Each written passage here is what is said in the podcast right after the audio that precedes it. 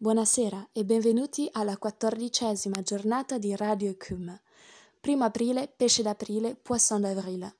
Un giorno mi trovavo al liceo, ero in quarta superiore ed era il primo giorno di lezione della nuova insegnante di letteratura italiano, Mariangiola Asson, una donna bellissima dagli occhi di ghiaccio, molto famosa nel mio liceo. Entrò in classe, c'era un'atmosfera freddissima, si avvicinò alla lavagna, prese un gesso e disegnò un pesce sulla lavagna, poi si girò e disse la frase che ora vi sto per dire, che forse non ho ancora capito, ma che vorrei comunque dedicarvi. In silenzio, tutta la letteratura è un pesce. En silence, toute la littérature est un poisson.